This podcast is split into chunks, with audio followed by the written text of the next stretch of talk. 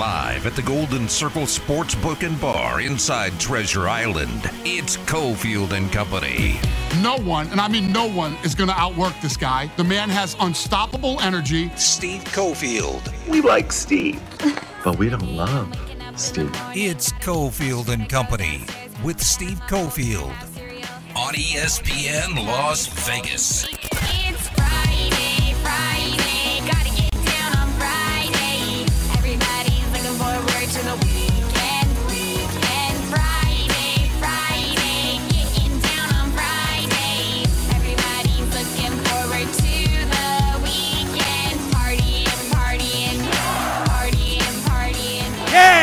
Right, here we go. Friday, Friday, Friday. Especially loud yell because college football week zero is tomorrow. So this place will be jamming. This place is Golden Circle Sportsbook and Bar. If you can't get your bets in tonight, the betting kiosks are open 24 hours a day. There are 55 plus TVs here because they can also split some screens. So could be 54, could be 58. Don't hold me to it. There's a lot of TVs here. Unreal memorabilia, great menu here at Treasure Island. Tomorrow, the college football Saturday will begin with Willie and Gooch throw the flag, and they'll be here as the college football season kicks off officially with Nebraska and Notre Dame in the morning. So come and check that out. You can grab one of the Loco Mocos. That's breakfasty, right? You can do that. Never had Loco Moco before. Oh, it's beautiful. It's beautiful. Lovely meal. You wash it down with like I don't know, like a cup of coffee or Well, you know me. weird- I you know, you know me. combo, I, it could be anything. It could be a cup of coffee. with extra cream. My something. favorite snack: coffee and peanuts. That'll clean you out. Oh boy. Highly recommend. Only because Jed, the uh, remote tech, got it and loved it. The egg salad sandwich, of all things to be on a menu at a place like the Golden Circle, and Jed's logic on it was, you know, when you see something like that on a menu, you're like, they must be good at it, right? Like, like the, the chef was like, Yeah. egg salad sandwich, and everyone looked at him like, wait, what? He's like, no, no, No, no. one does that. No, I do it. Get it on the menu. And Jed was like, he gave four Jeds, five Jeds. I don't know what the ranking is. Okay. Out He of loved nine. Out of nine. He doesn't no, go to no, 10. no, no. doesn't He go to loved it. 10. He loved it. It looked good too. I'm not an egg salad guy, but they got it here. if Oh, want I it. can make you a mean egg salad. Really? Not as good as Golden Circles, but a mean one. Wow. I would hold you to that, but I, I don't like egg salad, so I'm not going to make you do it. All right, big five time. Battleborn Injury Lawyers presents the Big Five at Five. Number five. Even though John is a younger guy, he does trend a bit older as a sports fan at times. With his love of golf, he has followed the Saudis versus the PGA very closely. They have. And we have injury news, which I feel like could only happen to a golfer or maybe one of these blubbery, squatty catchers in the majors right now. Who is it? Kirk? Who's my other guy? Uh, Who's 5'8"? Vogelbach. Or no, Alejandro Kirk, yeah, and um, I can't think of the other. Why am I blanking on his name? But one of these 5'8", 280 catchers. Uh, you sent over that Kirk- Scotty Kirk Scheffler injured his butt crack. Yeah. So apparently, um, Scheffler, this is from the New York Post and uh, other media outlets, um, he had what is called a pilonidal needle infection. It's an infection at the top of your butt crack. Oh, God. Uh, really hard for, he said, to bend down, really hard to make a swing on Sunday. Walking was extremely difficult. The condition, also referred to as a pyloneedle or nidal cyst, typically occurs when hair punctures the skin, then it becomes embedded. That's according to the. Uh, That's the, a nightmare. Is it Mayo Clinic? So now we have way too much information about Scotty Scheffler having a uh, hair he took us. Yeah, well, I mean, or just an ingrown hair, it sounds like. okay, just one hair. He said it was excruciatingly painful, though.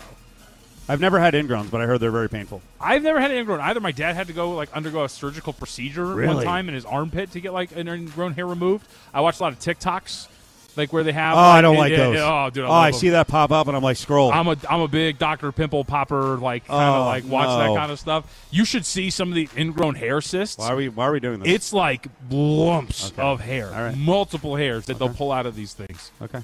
Also, one time, I don't want to get too graphic either. Ari, can we move on? What are we doing? So It's I no was, conflict Friday. I was giving my kid a bath, ah, and oh, this is. I don't even like the beginning No, of no, this. this is- you'll like this. It's funny.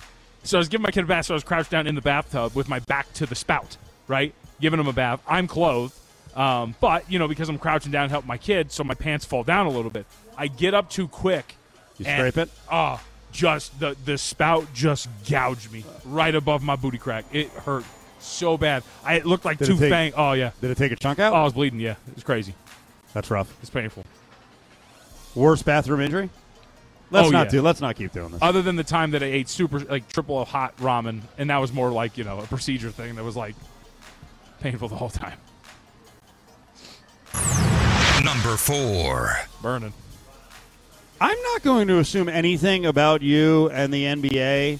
I feel like you're a Pat Bev guy, and I am to a certain extent, but I also feel like he's on the edge of outliving his usefulness. Like his play on the floor doesn't match his aggressive nature around the floor and during games. Is this a good addition, Pat Beverley, to the Lakers? it's a good addition in in the sense that he fits best with what they really want to do, right? Like he's he's a little bit more of an off-ball spot-up shooter that can help him out. He's a okay defender. He fits better than Russell Westbrook, and I think that makes it a positive. A lot of people were commenting.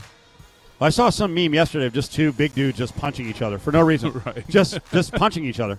Like it looked like a play fight, but we're just going to punch each other. And they were like, "That's Westbrook. That's Beverley. Let's go." Yeah, I, I mean that that part's pretty fascinating. Although there is the Lakers, according to some like rumors and rumblings, are still behind the scenes pushing Indiana for a deal that would send Russ over there for any combination and or both, um, Buddy Hield and Myles Turner. So we'll see if that's actually going to happen. Um, Wait, what? What's Indiana trying to do? I mean, it, it full expiring tank? Yeah, well, yeah, it's expiring contract, Yeah. two first round picks, that sort of deal. All right. There's also thoughts that Russ could get the John Wall treatment. For those who don't remember, the Rockets were like, "Just hang out at home, bud. You got one year left on the deal. Just just go home. We'll pay you. Just wow. just go work out for a year." That would be incredible because I still think Russell Westbrook has some value if you can get him to buy into a diminished role and a guy who kind of leads. Because think about the guys that the Lakers signed in the offseason, right? Got like uber athletic guys. Lonnie Walker, Troy Brown Jr., I think it was Damian Jones in there. Like a lot of just kind of spry, youthful guys that surrounded by like Russell Westbrook or, you know, with surrounding them around Russell Westbrook. That could be a bench unit that gets up and down the floor pretty quick, has some pretty good upside on offense. I don't know how good they'd be on defense, but like there's something there. You know what I mean? And you can have that like as your like mob unit coming off of the bench, but that's him buying into that role and Darvin Ham wanting to do that sort of thing. So I think it's pretty fascinating. It's not over yet, but I think Pat Bev's a solid addition. Number three. Also, can I just say, yeah. I forgot to laugh at the fact that Talen Horton Tucker was considered untouchable like a year ago. That's it. I'm done. Number three. Thank you. I also think Darton. No, fine. Please. we're, we're on a remote. It's t- a little tougher to keep firing in the threes. I don't agree with most of what the NFL does from a disciplinary standpoint. I think they put themselves in weird positions, you know, from a precedent standpoint. This is going to be a weird one with Matt Araiza, the punter out of San Diego State, who's now been accused of a gang rape going back to college. His attorney, who he should fire, immediately came out and said, "This is just a money grab." The Did you see under, underage girl went to the cops immediately after the incident. This isn't new news, and that's where the real issues begin. How long has San Diego State known about this? Uh, by the way, I sat in front of Brady Hoke, and we both raved about Matt Araiza. I don't expect him to tell the media guy, you know what, might be a crumb. Right. I don't even know if he did this.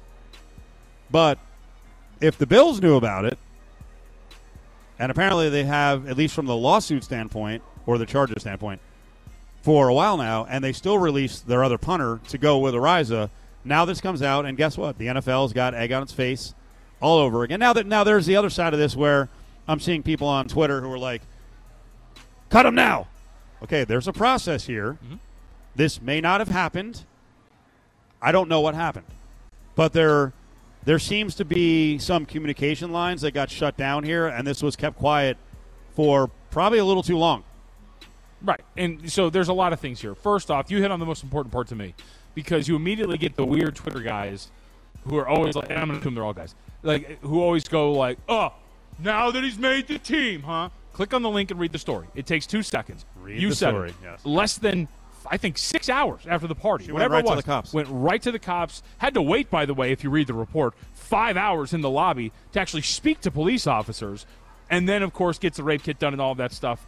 Um, and that was the day after the alleged incident. So she went to the cops. This was something that was there. The reason why this suit gets filed is she believes, and her people believe, that everybody is dragging their feet on this.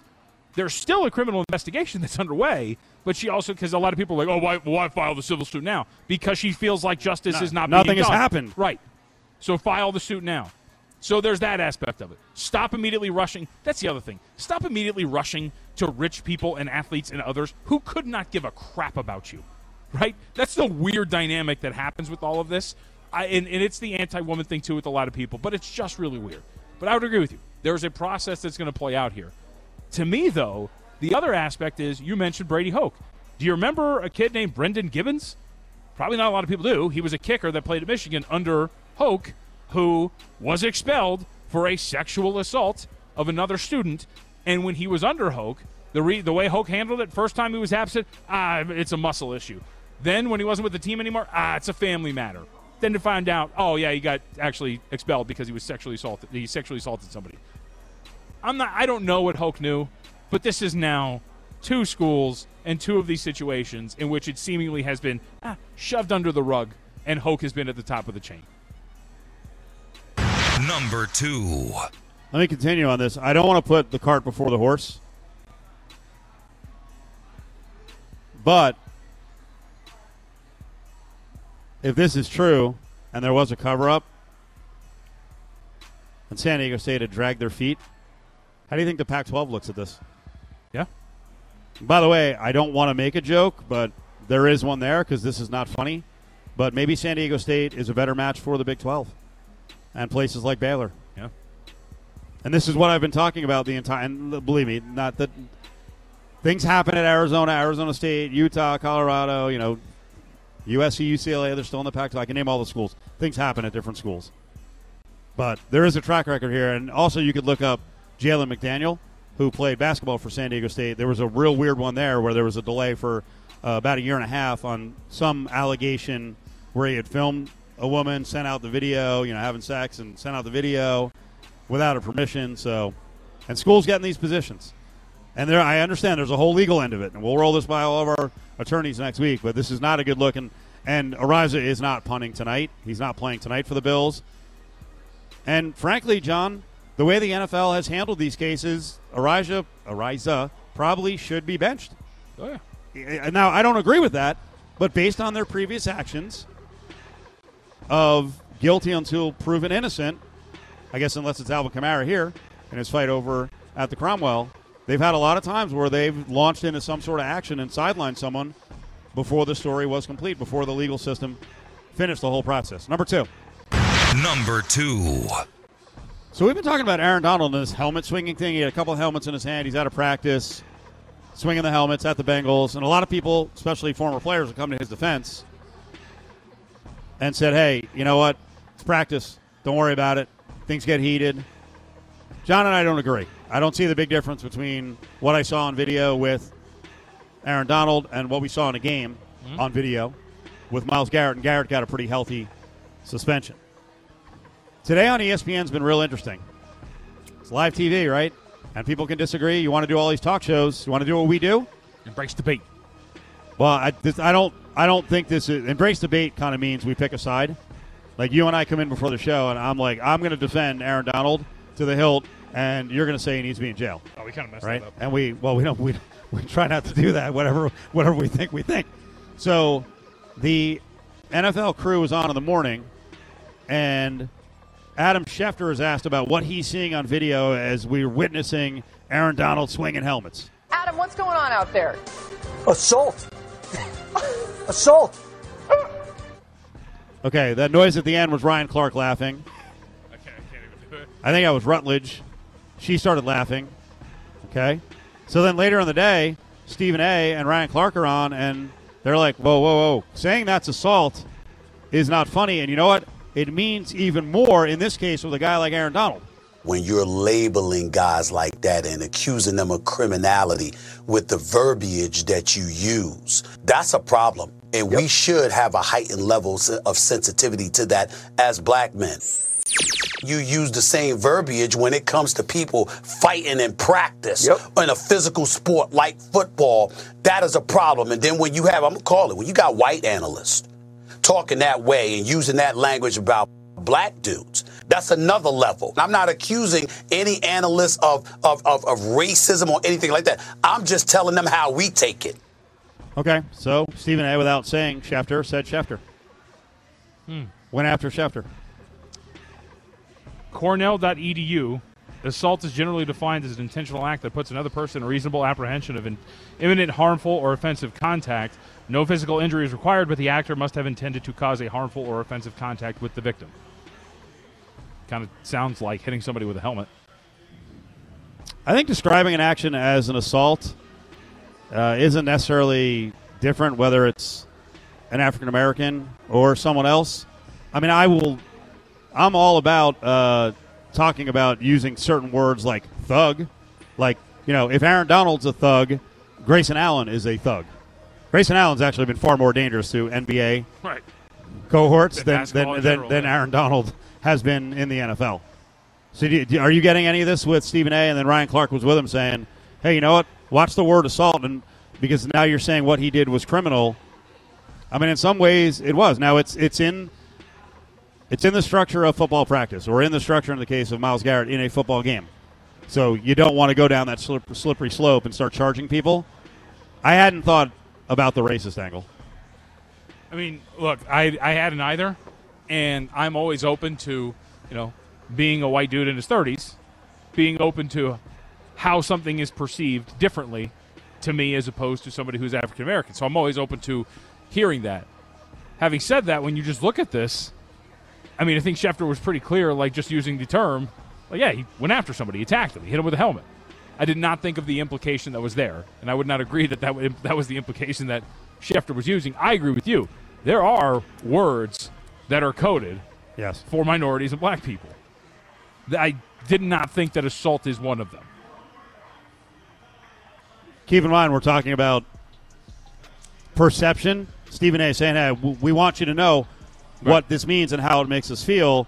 I did bring up a little while ago. Can we play this, Ari, with Derwin James and Ryan Clark earlier in the week, making a reference to about Hunter Renfrow that kind of seemed like it was coded. I say Tyree Hill, and then like you say, guys like Waller, guys like Renfrow that can, you know, that that can change the game if you if you don't game plan them right, they can they can hurt hurt you. So Did you just start a conversation with Tyreek Hill and go to Hunter Renfrow? yeah, it's different.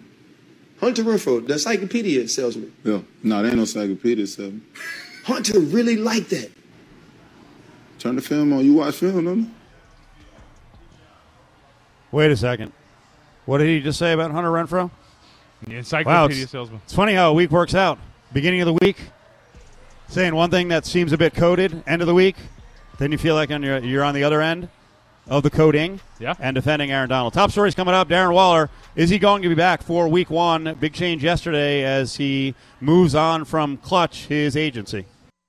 Big Five at Five, brought to you by Battle Born Injury Lawyers. If you've been injured, call Justin Watkins at Battle Born Injury Lawyers, oh, 570 9000.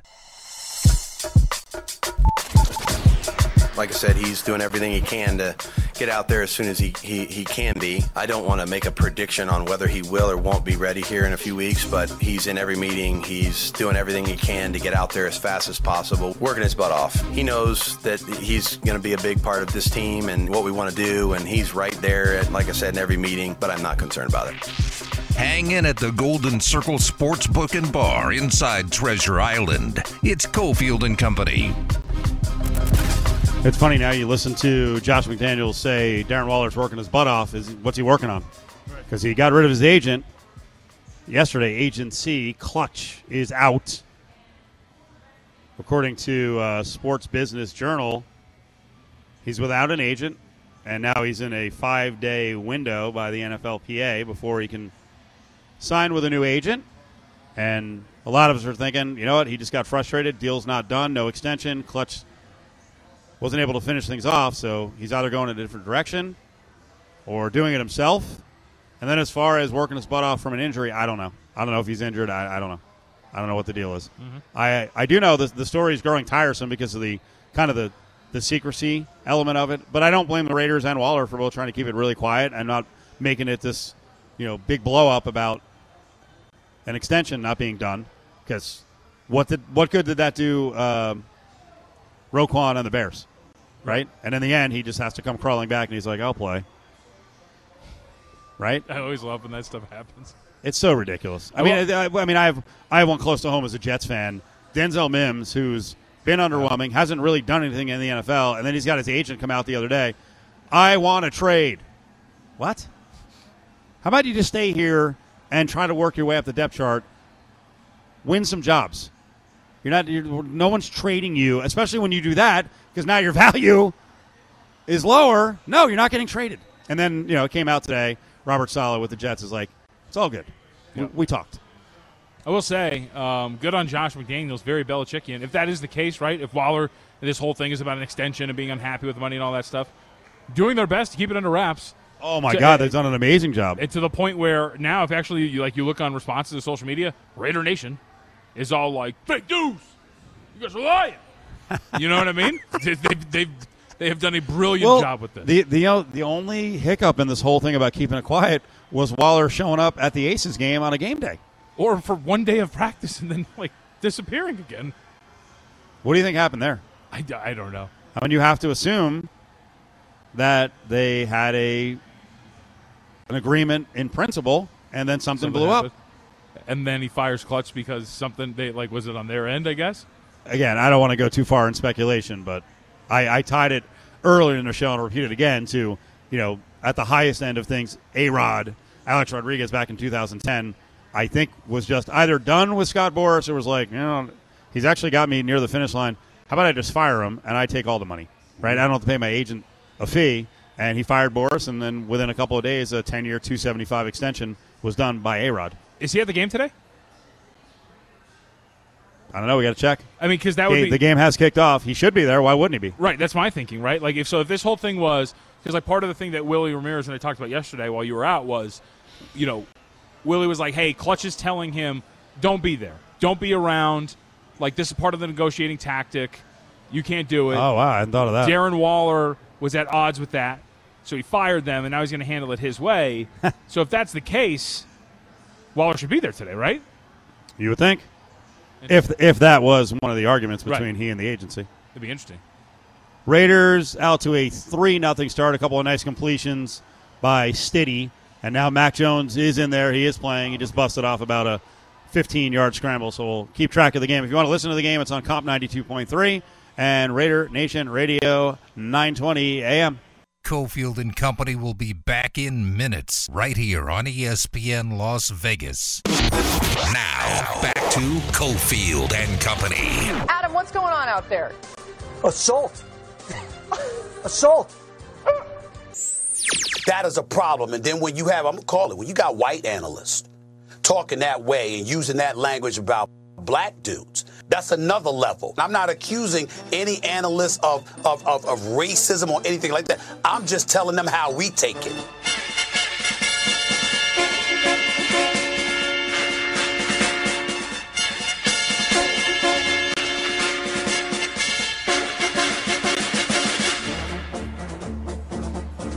It's got real intense. NFL Films coming through with the music. Adam Schefter saying he saw assault with Aaron Donald swinging his helmet. Later in the day, Stephen A. Smith saying white analyst. Don't like that word. Schefter. He was throwing the flag on it. But I'm not saying anyone's racist. Okay. So we got a situation here. But the situation starts with Aaron Donald. Let's bring in another former NFL player who uh, certainly is familiar with the intensity of practice and joint practices. Mark McMillian is up on our Football Friday. What's up, Mark? What's going on, my man? A lot, a lot. We got a little temper tantrum by Aaron Donald. So, how do you view Oh, this? Because a, little lot, bit. a lot of people are flipping out that uh, you know Donald was trying to hit people with helmets. Well, you know, like I said, there's no jurisdiction uh, during training camp, so there's no rules about that. Uh, when you have these joint practices, you're going to have fights like this. That's going to break out. Obviously, with the uh, emerge of social media and cell phones, um, I think the Raiders do a really good job about their time limit, like the time that you can film and can't film. Uh, so I, I- think whoever was with Cincinnati, they need to uh, change their policy about letting people film. But it probably was a fan the way it looked, you know, so it was kind of far away. But um, it, it, things get heated, man. You got to remember these teams ba- battled it out in the Super Bowl, uh, you know, and then you you you battle it out for a couple of days. It's hot. Um, I'm sure those guys have been going after Aaron Donald. Everybody knows that Aaron does not take any bull crap from anybody, um, and it just it just turned over into social media. You know, I can remember in Westchester and in Philadelphia, there was a lot of times that there was helmets being thrown and guys getting punched, but there was no social media, so it just got swept under the rug. Yeah, we've had a lot of players come to the defense of Aaron Donald saying, hey, you know, things get heated. Uh, is there a line that can be crossed? Like, what's the worst thing you saw a player do? Or, like, what would get you super pissed off? Well, frankly, if you're out there and, uh, you know, whoever you want to, you know, compare to Aaron Donald of your era, and he, you know, Mark, you're a shorter guy. The guy hits you with a freaking helmet. Are you just going to be like, hey, it's practice, no problem. Things get heated. You're good, bro. Oh no, no, I, I had a lot of fights. Uh, me and Fred Barnett, man, we battled it out a lot. Uh, we actually threw blows. You know, there was blood being thrown. Uh, everybody remembers Andre Waters, aka Dirty Waters. Jesus, yeah. Um, Andre was always going after guys. There was always fights with Andre uh, and some of our linemen, Ron Heller and Antone Davis and Brian Baldinger. Uh, I'm sure if you guys interview Brian Baldinger, he'll tell you the same thing. It was heated battles every day in training camp, and that was against our own team. That wasn't even just that wasn't even joint practice. So, I, what Mark, what I have found pretty interesting about this is this dynamic of like I get that training camp gets heated, right, and that arguments and fights and fisticuffs are going to fly because you guys are working really hard and you're getting pushed to your limit and it's really hot, all those sort of things. What I found really interesting is that people just keep looking at the because Myles Garrett, uh, Garrett comparison comes up, and the, the thought is, oh, that happened in a game. That's different. Well, the action's the same. So why is this being considered a lesser offense when both are the exact same actions? Um, there's there's nothing in the uh, NFL guidelines or, or, or rule book that said you can't fight in, in training camp. Okay. There's there's there, you know, and obviously in the NFL, it's it's on a national stage. Everybody's looking. Um, I guarantee if you have these joint practices, uh, I would say half these teams. What the Raiders, I think they had a big scuffle with the uh, what, with the, the Rams. A year.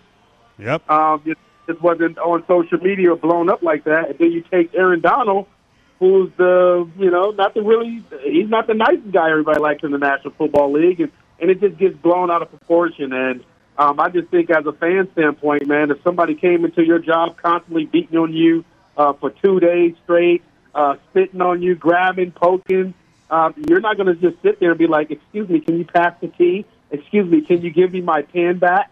You're going to retaliate at some point, and this is a barbaric sport. You know that's why everybody can't do this, and everybody can't play that that sport at that high level.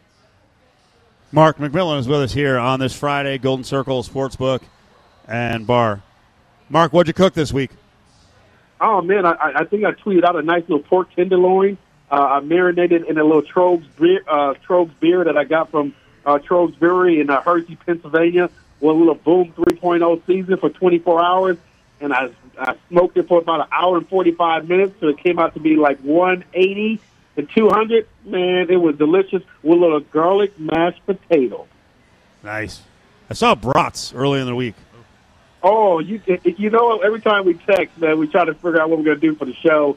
And everybody I mentioned Brock, she's like, man, your Brock game is strong. So I said, I got to bring Brock this Friday. You know, it's getting ready to be college football, opening day. There's nothing better than Brock, man. Bathed in a little beer, a little Worcestershire sauce, a little peppers, uh, and a little, and, and just a little bit of onions as well, man. And then you just slide on a little mustard on the bun. That's all you need.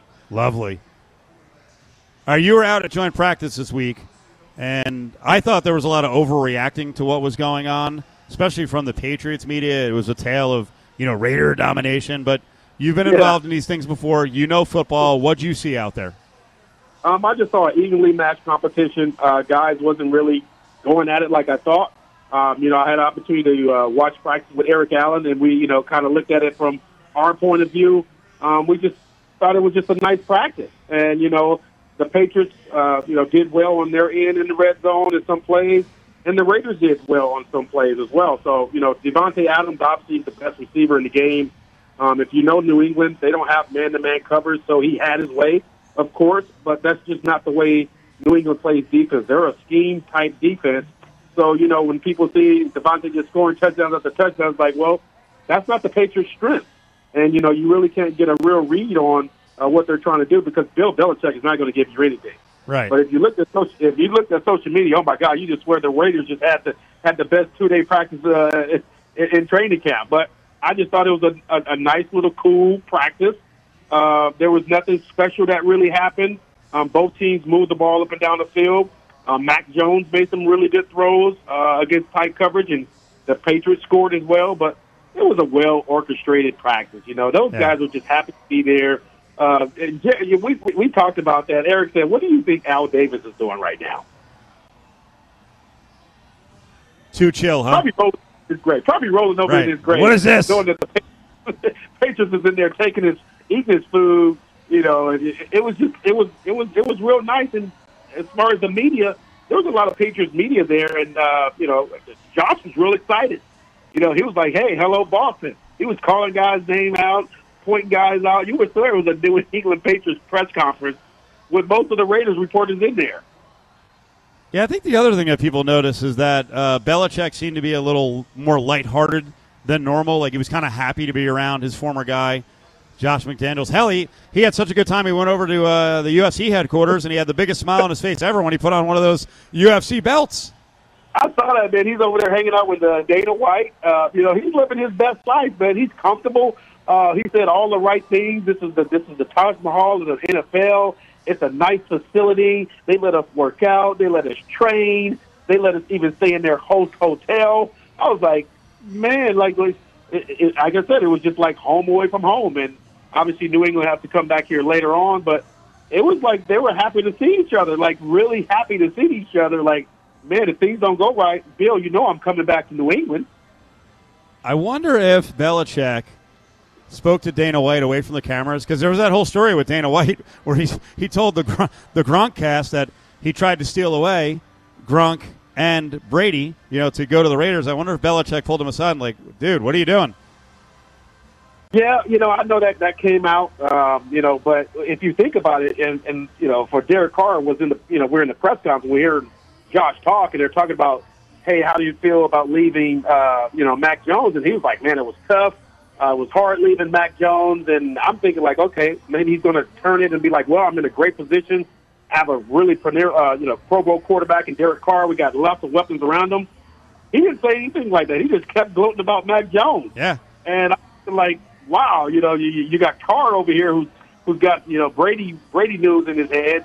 Uh, you know, you got Gronk, you got Waller who's holding out, and it's like, okay, you bring Brady in, but you still didn't have the offensive lineman to make that go. You still don't have that defense uh, to win a Super Bowl. So I know a lot of people like, why wouldn't you make that deal? Gruden screwed it up, and it's like Brady's not going to go anywhere when he doesn't have you know good offensive alignment because he's not running. And you know, Gronk is Gronk, but you have Darren Waller. You know, you you got one of the best young tight ends in the National Football League. Yeah, the, the flip side of that whole Dana White story was if Gruden did nix a deal, that's got to make Carr feel good that Gruden was like, you know what, we don't want Brady. We got a guy here that we believe in for you know five or six more years. We'll take a pass on Brady. I would hope Derek Carr turns that into a positive. Yeah, and like you know, when you talk to uh, Derek Carr or you talk to about everything that he went through last year, being the spokesman for the team, um, he was a Gruden guy. Um, you know, if, if Gruden gave this guy the keys to the car. Uh, you know, put him in some really good positions. Um, if you look at his numbers, his numbers were really good under Gruden.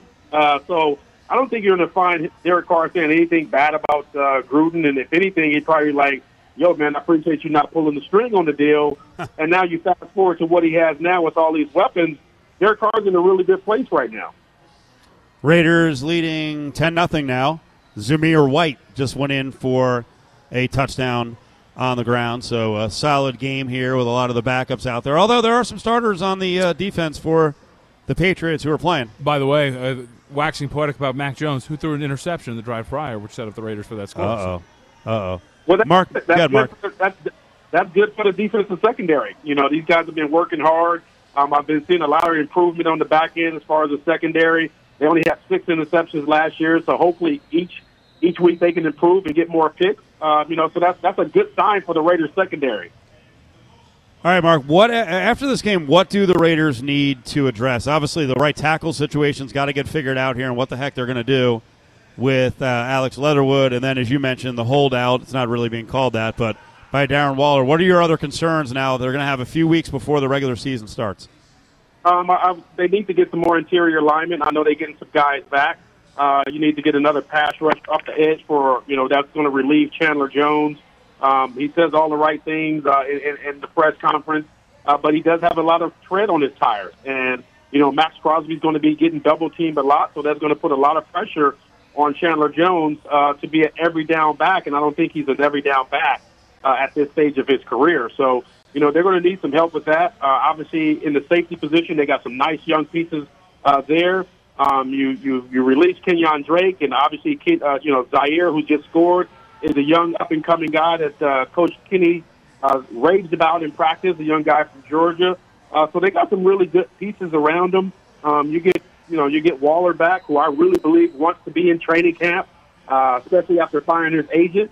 Um, so they got some really good pieces to work around in in a tough division. One other note from the NFL: uh, bad injury news with uh, Tyron Smith, the left tackle for the Cowboys, may be down most of the regular season, if not all of it. The door is open now for Philadelphia. Frankly, Philadelphia should win this division because the Cowboys' offseason was not a good one, and they really can't afford to lose a guy like that on the offensive line. Yeah, that was a big blow. Obviously, he's been hurt the last couple of years. Um, he really hasn't been healthy for a while, but he was one of the premier tackles uh, in the National Football League. And when you lose a guy like that, tearing a hamstring off the bone with a lineman like that, uh, you know, they're talking about come back in December, but when you're a big guy like that and you tear the meat off your bone, man, that's just like, you know, smoking a turkey leg, you know, at 350 for about four or five hours, man. It just, it just don't come back together like that. So right. the Eagles are the Eagles are in a good position. Um, you know, obviously uh, Jalen is looking really good. Uh, the defense is coming around.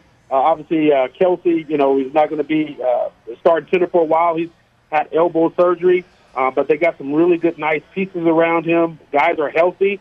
Um, this is the second year for the for the head coach in a system that he's implementing. Um, he's he's figured out in Philadelphia that you can't be the happy-go-lucky coach because the fans will boo you out of there real quick. Uh, but you know, the Philadelphia Eagles have a good chance of winning this division and making some noise. Uh, you know, down the line, they made some really good picks uh, in the draft. Um, you know, got a, you know some, got the defensive tackle from from Georgia.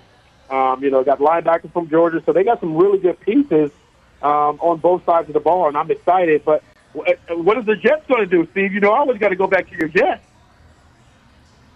It's not looking good so far in the preseason. Let's be honest, right?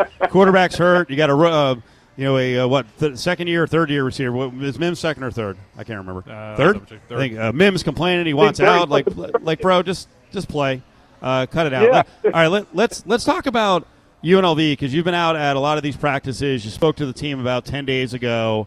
Uh, this Mhm. is a very winnable game tomorrow in the opener. In fact, they need to win it. They're three touchdown plus favorites. Talk about the pressure that's on not only the players but Arroyo to get off to a good start. Um, it's real uh, important for them to get a good start. I've seen some of the the, the the odds are you know four games. I told the guys I said five to six games, and I I see them playing in a bowl game. Uh, you know some of the wins that they uh, had last year were, were tough fought wins that they lost a year or two years before. Um, and then obviously you know you bring in a lot of JUCO guys with a lot of experience. Um, you know I really like the way they ran that training camp. Um, you know I got a chance to see them a couple of times. Uh, it was very efficient. Guys were really getting after it. It was what 110, probably 130 on that turf. Uh, guys are making big plays, passing out after making big plays. But these guys are encouraging each other. Um, I like the fight uh, that these guys have, and you know, obviously, you know, Idaho State is coming in. Uh, Coach Ragle, who's a good friend of mine from Arizona, so I'm excited to see these guys get after it tomorrow. And um, I'm really pulling for the coach, man, to, to get this thing, uh, get this thing going, and hopefully, UNLV fans can get behind this team as well and support these young men. What do you think of the story? I posted a quick video and I saw you reacted to it with Jeray Williams one of the defensive backs. He he's the uh, he's a nickel back, and you know he's a smaller guy. He's the smallest defensive back they have, who's going to play a lot at five ten. Yep. But his story is amazing because uh, you know he just he moved out here. He didn't even know he was going to play college football again after being at Arkansas Monticello. He wasn't recruited heavily out of high school, and I'm sure in a lot of ways, you know, you wound up at Alabama, but your trek to get to Alabama was not easy. No, it wasn't easy, and you know this young man's got a great story. And you know, uh, obviously, just watching practice, you know, obviously there are a couple of new guys, but a couple of guys I knew because I coached or trained those guys in high school. Um, but just looking at him on the sideline, this young man was always engaged, always talking. Uh, he's a gritty competitor. Um, it was just something about him. And then I saw your tweet out. I was like, man, that's that same kid that I was kind of focusing on, just watching his body language, uh, not knowing his story. Uh, but now, you know, knowing a little bit about his background, I see why this young man carries himself like this. Um, I'm really pulling for this young man. Uh, like I say, he's an undersized guy, uh, so he knows he has to fight for everything. And, and for him to get this opportunity to play on, on opening day um, is nothing but a blessing for this young man. I think he's going to go out there and uh, do well. And, you know, like I said, you got a lot of new play, play pieces with a lot of new JUCO guys, so it's not going to really tell until tomorrow, you know. So hopefully they can figure it out. Um, the quarterback, did they announce the starting quarterback yet? They have not. They're, it'll it'll come out probably an hour before the game tomorrow. I mean, we think it's Doug Brumfield, but it could be Harrison Bailey. So we'll see what happens. Hey, Mark, we're up against it, man. I appreciate it. We'll talk to you soon. Okay. All right, man. I appreciate it. I'll see you at the game tomorrow. There he is, Mark McMillian. We'll see you at the game. That'll do it here from the Golden Circle inside Treasure Island. We're back tomorrow, nine o'clock. We're not back, but Willie and Gooch are back. We'll see you.